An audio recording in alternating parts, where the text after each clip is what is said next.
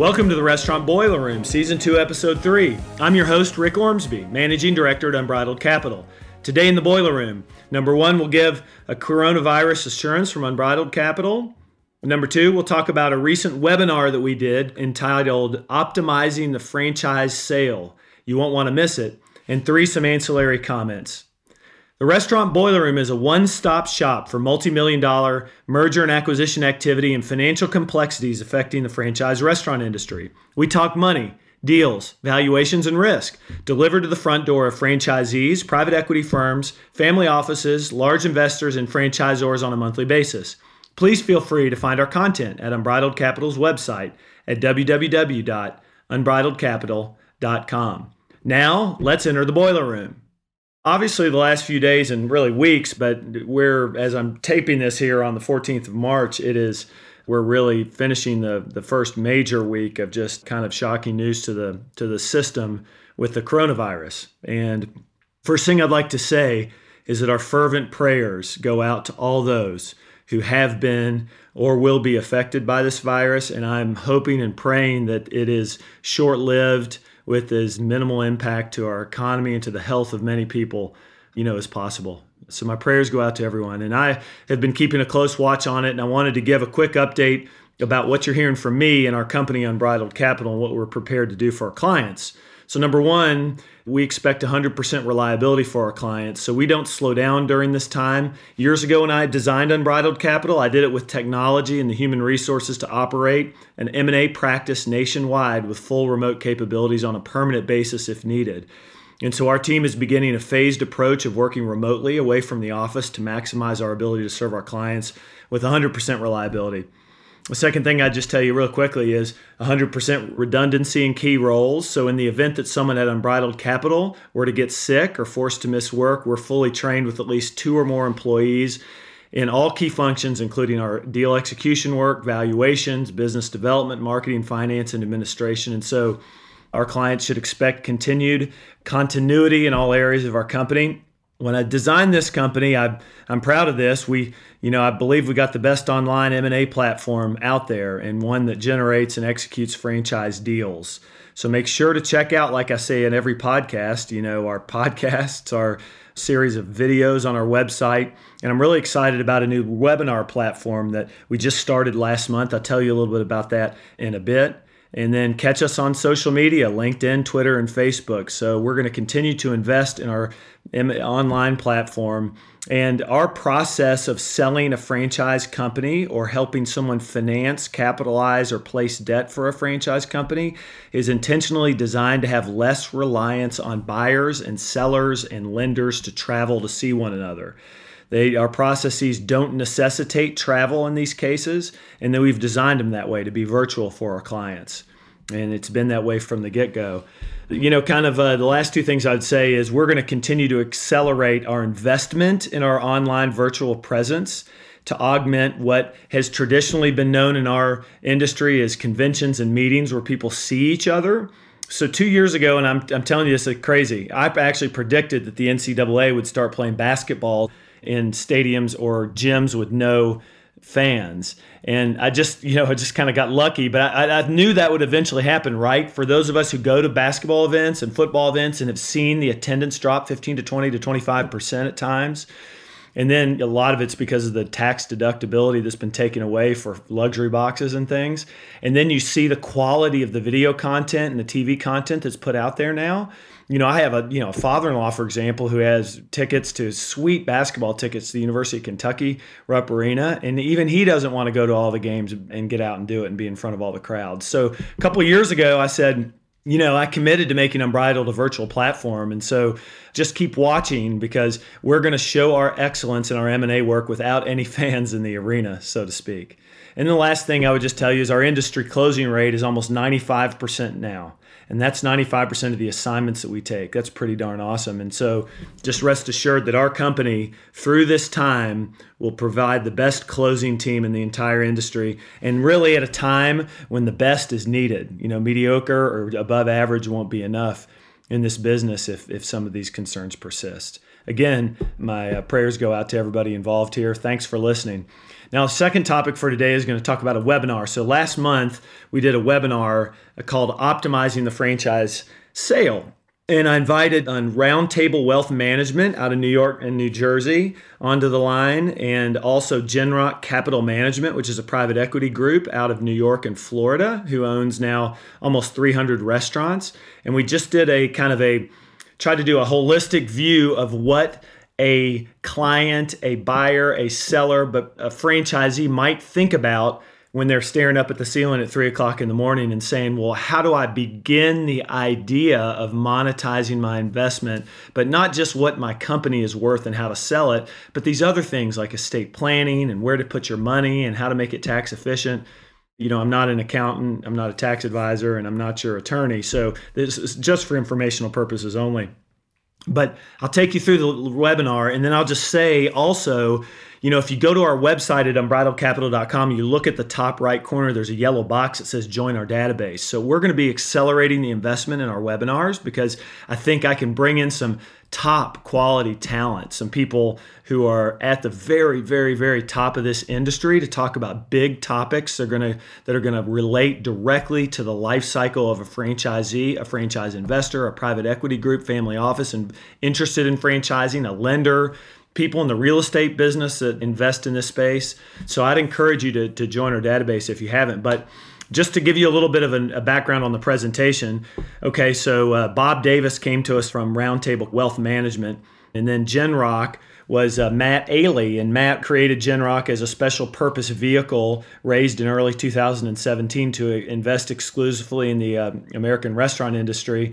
And they have now they have a you know I don't know maybe close to a couple hundred Pizza Huts they're an Arby's franchisee, and they just closed, which we helped them with, uh, almost 70 unit Moe's transaction. So it makes them have three legs of their stool, and they're you know really a, a large and upcoming group that represents a new type of investor that's coming into this business, right? And so that was kind of the thrust of what we were doing. And we talked about the life cycle of the sale of a company in a franchisee's life. And there's really five steps pre transaction estate planning.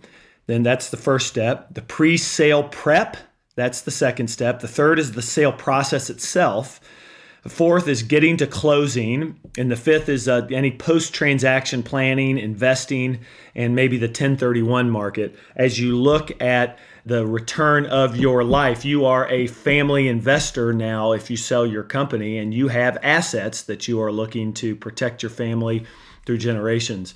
So we talked about those five items. And for the pre transaction estate planning, Bob hopped on the line and I'm just going to read a couple of the slides from the webinar, but you know, so it'll sound a little formulaic. But he kind of said, why do pre-estate planning, pre-transaction estate planning? And he talked about the rules of estate planning. He said 11.58 million dollars estate tax exemption for individuals, and 23.16 million combined for couples as of 2020.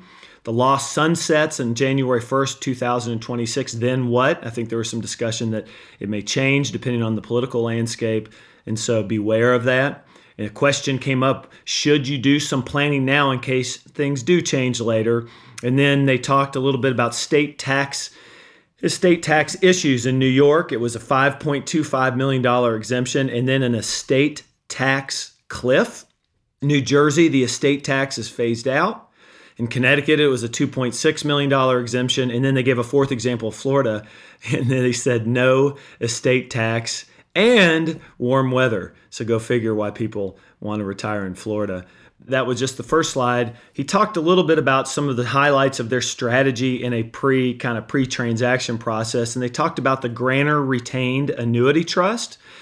They said it was a tax efficient mechanism to transfer wealth to the next generation. It allows a business owner to transfer shares of his or her business to children without the use of the $11.4 million federal estate and gift tax exemption. That was the first point, and then the second point. And again, this is not my specialty. Okay, I'm just kind of reading from from their slide. And if you want any more information on this, reach out to us, and we can plug you into him or or anyone else. The second point was when the business is sold, the appreciation can occur outside of the estate of the grantor, and thus save the associated estate tax later in life. And their third point was that during the term of the grantor retained annuity trust, which is called a GRAT, the grantor receives annuity payments, and at the end of the GRAT, the assets are transferred to individual trusts for the benefit of your children. Another idea they had was the installment sale to intentionally defective grantor trust. An intentionally defective grantor trust is disregarded for income tax purposes so that when a grantor sells the assets to the trust, no capital gains taxes are payable. A couple of things. Number one, the trust is recognized for estate tax purposes, so the appreciation of the business can grow outside of the estate.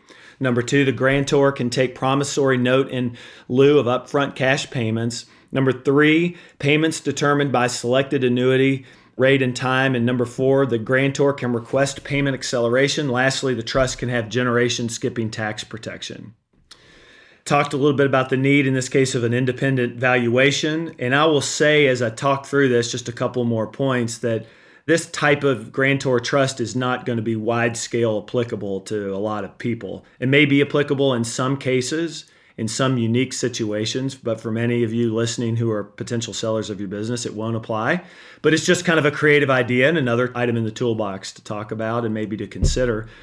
We talked about the need for an appended valuation, right? So determine your fair market value, the minority interest, like a lack of control. So buyers pay less for a minority interest because you know he or she cannot control decision making. And then we talk about the lack of marketability and the discounts that are supported by the court precedents, but they vary due to conditions specific to the asset valued. And all of that kind of comes with this grantor trust idea. Another idea is, in a good one, is the use of donor advised funds. And personally, I have one of these and I think the world of them. But the idea behind a donor advised fund is to take a bucket of money and to give it to a company. So basically, you know, call it the XYZ Charitable Donor Advised Fund. You set it up under your name. Let's say you're going to sell a business for $20 million, and let's say you're going to give $4 million into that charitable bucket. You give it to the donor advised fund, which is set up by a number of different companies Fidelity and Vanguard, Charitable, and all kinds of places. And you get a current year tax deduction for that entire amount, but you don't actually give the money to the end use charity at the same time. So as an example, you could give that $4 million in this case to the donor advised fund with wherever, Vanguard Charitable or wherever, wherever it's located. And it sits there, you take the tax deduction, and then you can planfully decide when and how to give that money away to any qualified 501c3 over time. And while the money is sitting with with this organization. It can be invested in the stock market in an array of mutual funds and ETFs and stocks. It can gain a return. You can schedule reoccurring kind of donor requests and, and you can set up a payment schedule. And so it's a really nice way to take a big tax deduction in the current year of a huge gain, but to not have to give all of the money away within that same tax year, but to be charitable over time and really create a great legacy for charitable giving, you know, over the course of the remainder of someone's lives and even into their next generation's lives because you can't take the money back, right? The money's already been given to the to the donor advised fund. So, you know, at Unbridled Capital, we function kind of that way actually. So, when we close deals, in the brands. In a particular brand, we actually give donations from my charitable um, donor advised fund into the brands that we support. Their their foundations, their legacy funds. Their you know, I'm just thinking of you know, like the Taco Bell Foundation, the KFC Foundation, the Pizza Hut Foundation of Wichita, the McLamore Foundation for Burger King. We just did one in Moe's to support children who are hungry. So there's a lot of reasons why this makes sense to do and to think about if you're a charitable person at the very day or the very year, I should say, of selling a company in the same tax year. Now, for pre sale prep, which is the second phase of uh, you know thinking about a transaction a couple of points i just made here and i'll make them now is that you should strengthen your management teams because most of these especially if you have a mid-size or larger franchise business most of these family office and private equity groups that are looking to place a platform investment in a brand and to you know to do consolidation in the brand they want a strong management team. So strengthen your management teams. Tighten number two tighten your reporting all of these guys are paying that are paying big prices for these assets you know, they are adept and very good at doing very detailed financial analysis of the business that they make an offer on. And a lot of them do quality of earnings studies on the businesses. And, and when you do that, they're almost like, with, well, like with a forensic microscope, come into your business and look at everyone in your numbers. And so you need to make sure that not only your reporting is solid, but that the quality and method of getting the financial information is solid as well, because there will be scrutiny. With these high prices comes scrutiny on your on your company's financials. And of course, that's what Unbridled does to help along the way as well. But you want to optimize your P&Ls. Number three, Look at your labor, food costs, and controllable costs. No one is telling you to to skimp in any area, you know, to cut everything just to have higher EBITDA and get a higher price because people see through that. Number one, and number two, it's it's just not ethical. But I'm also at the same time telling you if you are running fat on labor or on food cost, or if things are a little bit out of line in your P&L, it's time to maybe step back before the sale and work on those a little bit. Those matter when it comes to getting the highest purchase price that you want. You know, you have questions about whether to, to remodel or not. Those are big questions, right? If you have upcoming remodels that are due, do you do them before you sell or do you not do them? Or if you're in the middle of one, how do you handle that? Those are questions that need to be answered. A lot of it, you know, my, my general canned answer with that and new builds is to probably not do them and be in the middle of one while you're selling if you can avoid it but if you are going to do that, we need to understand a little bit about the expectation of sales increases for new development. How what do you think the new location will do in terms of sales and EBITDA performance? And then we, you know, use reasonable pro formas to show buyers what will likely occur. Sometimes that indeed means that a purchase price negotiated between a buyer and seller, depending on how many folks want to buy this business, would have to have a portion of it that's kind of contingent, an earn out, or just paid over a delayed period of time if there's substantial construction or development that's not seen in the numbers themselves. And a lot of that depends on the brand and the success of the brand. And then in a pre-sale prep process, you want to think about hiring an M&A advisor, right? You don't want to get them on board one minute before you decide to sell. You want to get engaged with them several weeks, a month or two beforehand to help get everything ready and prepared to go much like if you're selling a house that needed to be remodeled and you know needed to, to be straightened up before you sell it. And the last thing I would say in the pre-sale process is prep your family and business partners. These transactions take three or four hundred hours to complete. And every single one of our clients over the last 20 years I've been doing this, almost 20 years, says the same thing. Rick, you forewarned us over and over again at the front end of how taxing this is. We didn't realize it. It was more than what we thought. Every, I mean, it's like the it's the most universal thing I've heard in this business since I started. So, you want to prepare your family and your business partners for what's going to be a long process and one that has some ups and downs. We like to say we take probably two thirds of the hours and time out of your, as the business owner, your investment and involvement from an hours perspective in this process allowing you to run your business effectively.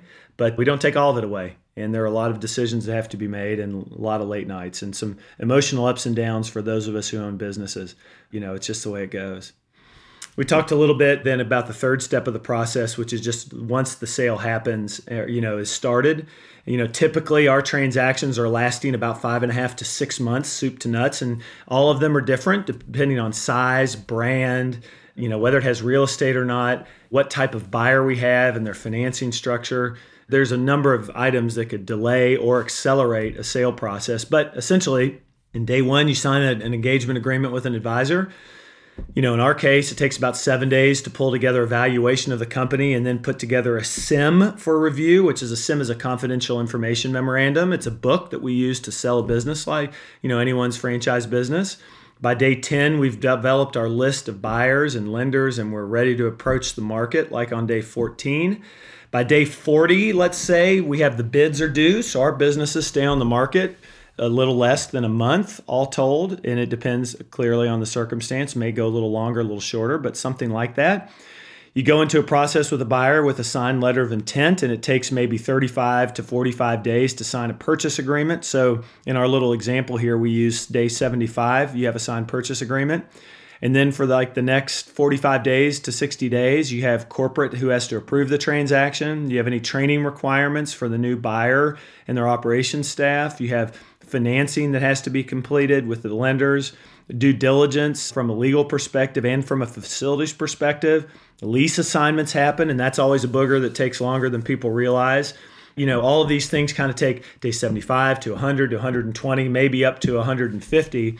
And then typically we we see in the last 30 days or so you have, you know, final facility inspections, final management meetings, the loan is finally approved the franchisor gives the thumbs up the new store numbers are transferred all the you know accounts are set up and transferred inventory is scheduled to be counted cash on hand and all these things and then the transaction funds and closes in a typical six month transaction. Now as franchise companies are cutting their their resources and for any of you who are franchisors or you know presidents or, or top level executives at franchisors you know this to be true as you're constantly under the gun of reducing your G&A expenses. The franchise departments are getting thinner and thinner, and the transfers and the M&A activity has been high. And so you know that there's a backup sometimes in a logjam. And so uh, the franchisor can oftentimes throw a big monkey wrench in the timing here and extend it by up to 60 days. You can see the due diligence process sometimes uncovers things that are unsightly or that need to be renegotiated and discussed between the parties, and that can extend a deal. You can sometimes see um, leases. So if you have a 50 unit, I don't know, whatever, pizza business, and two of the leases are owned in Podunk Town, USA by Granny Smith, and Granny Smith is a 90 year old lady on a, on a cruise in Cabo and uh, it's the wintertime so she does four cruises in a row and she's unreachable for a month right?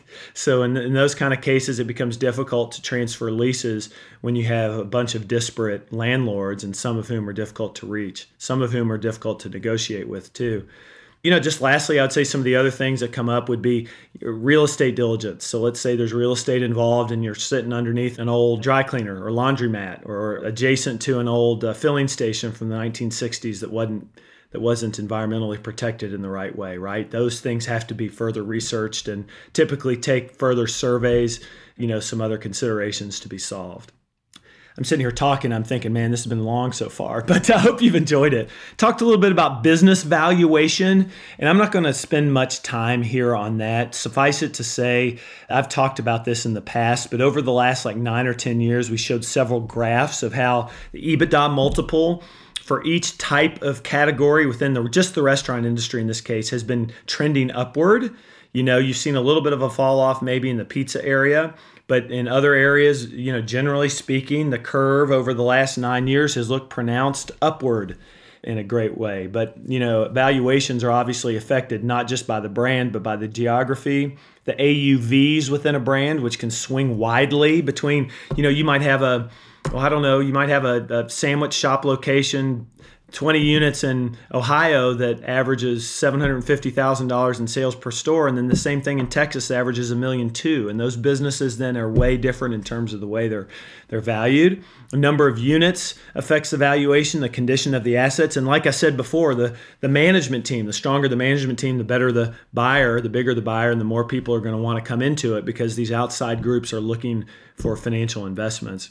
Talked about cap rates and how they affect real estate valuations. And it's basically a simple formula of taking your rolling 13 sales, taking an implied rent percentage, and then dividing it by a cap rate to get a real estate value. And that's what you would get in the, you know, essentially in the value of selling your real estate in exchange for a triple net lease that you would have to pay to the buyer of that real estate as your landlord after you do the transaction. And cap rates are clearly also very highly variable based on the number of units, the method of a sale, whether they're sold to a REIT or on the 1031 market. The tenant strength, if you sell your business to a buyer who has 10 other restaurants, or you sell your business to a buyer who has 2,000 restaurants, and you're looking to sell your real estate too, but to sell it to a third party, a third party will pay you a higher price, all things equal, if the buyer of your business is the 2,000 unit franchisee because their guarantee is much better, right? The tenant strength is important, and the geography affects the cap rates, the rent coverage ratios, basically the profitability of the units affects the cap rates, and the AUVs affect the cap rates as well. Talked a little bit about franchise ownership timeline. You know, just basically in your mind, look at how back in the 1980s we had uh, you know mom and pop franchisees, and today we have a lot of sophisticated buyers and institutional groups that are in the business. There are very few franchise systems that don't have at least one or two you know private equity or family office operators and buyers and consolidators in them anymore and, and that's changed in a huge way in the last five or six years with a massive amount of acceleration and then I brought Matt Ailey on, and Matt, you know, at Genrock Capital, who has all the, the restaurants in the Pizza Hut, Arby's, and, and Moe's space now. And I asked him how he got into the business. I asked him to explain the PE and family office phenomenon and franchising, and I asked him what the value of an advisor is, an M&A advisor. A little bit of a goose in him for to talk nicely about Unbridled, which he did, and then uh, talked to him about what is important to him when it comes to approaching a seller or doing business with a particular seller, and I asked him to explain his due diligence process. Those five questions took about 15 minutes, I would say, to answer. We're going to have this webinar available in audio. We did it through Zoom, and so if it's something that you're interested in seeing, just reach out. I can't really characterize his answers here, but they were excellent, and we had a lot of online questions about them during the Q&A. And then finally, what do you do afterwards? And we talked a little bit about passive income investing through 1031 investments. So for a lot of our, probably now it's crazy, probably 80% of our clients who are under 60 years old who sell their business in real estate end up taking the real estate, doing a 1031 and investing it kind of in a diversified manner across multiple investments and across multiple states sometimes and multiple types of properties. And they borrow some responsible debt against it. Most are looking to target a cash on cash return somewhere around eight and a half to nine and a half percent.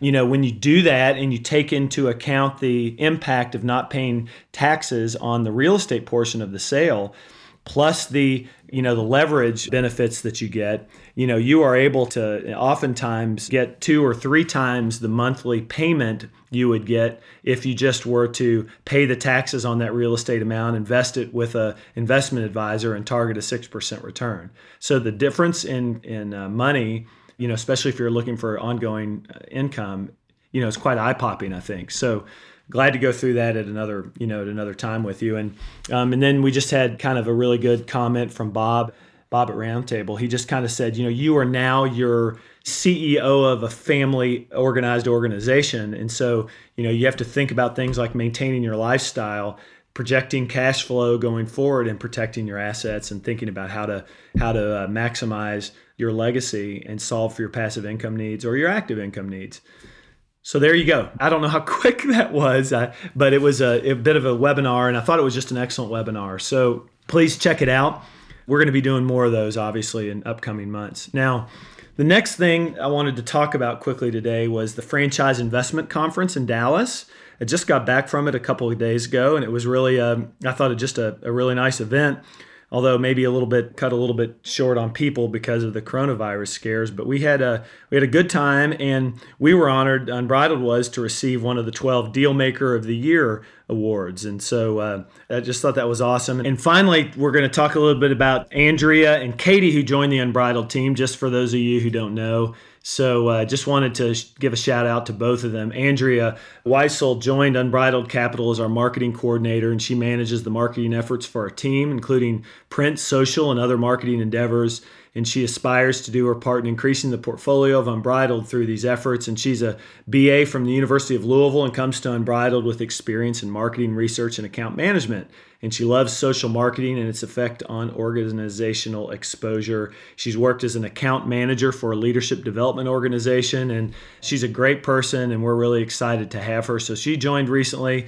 And then lastly, Katie Anassis joined our team as analyst, and she is assisting Unbridled Capital with analyzing the many complicated aspects of M&A and valuation work on our team. And and she's got a great background of 10 years of bookkeeping and, and just does a great job and, and great work behind the scenes for us. So, welcome to both of them on our team, and uh, thanks so much. Well, thanks so much for entering the Boiler Room today. You can find our podcasts on iTunes, Google Play, Stitcher, and Spotify. If you like these podcasts, please listen, rate, and review. I also encourage you to visit our website at www.unbridledcapital.com for the best franchise M&A and financial resources in the industry. Our website includes podcasts, videos, white papers, and a list of our M&A transactions. Please note that neither Rick Ormsby nor Unbridled Capital LLC give legal, financial, or tax advice. These podcasts represent opinions that have been prepared for informational purposes only. We expressly disclaim any and all liabilities that may be based on such information, errors therein, or omissions therefrom.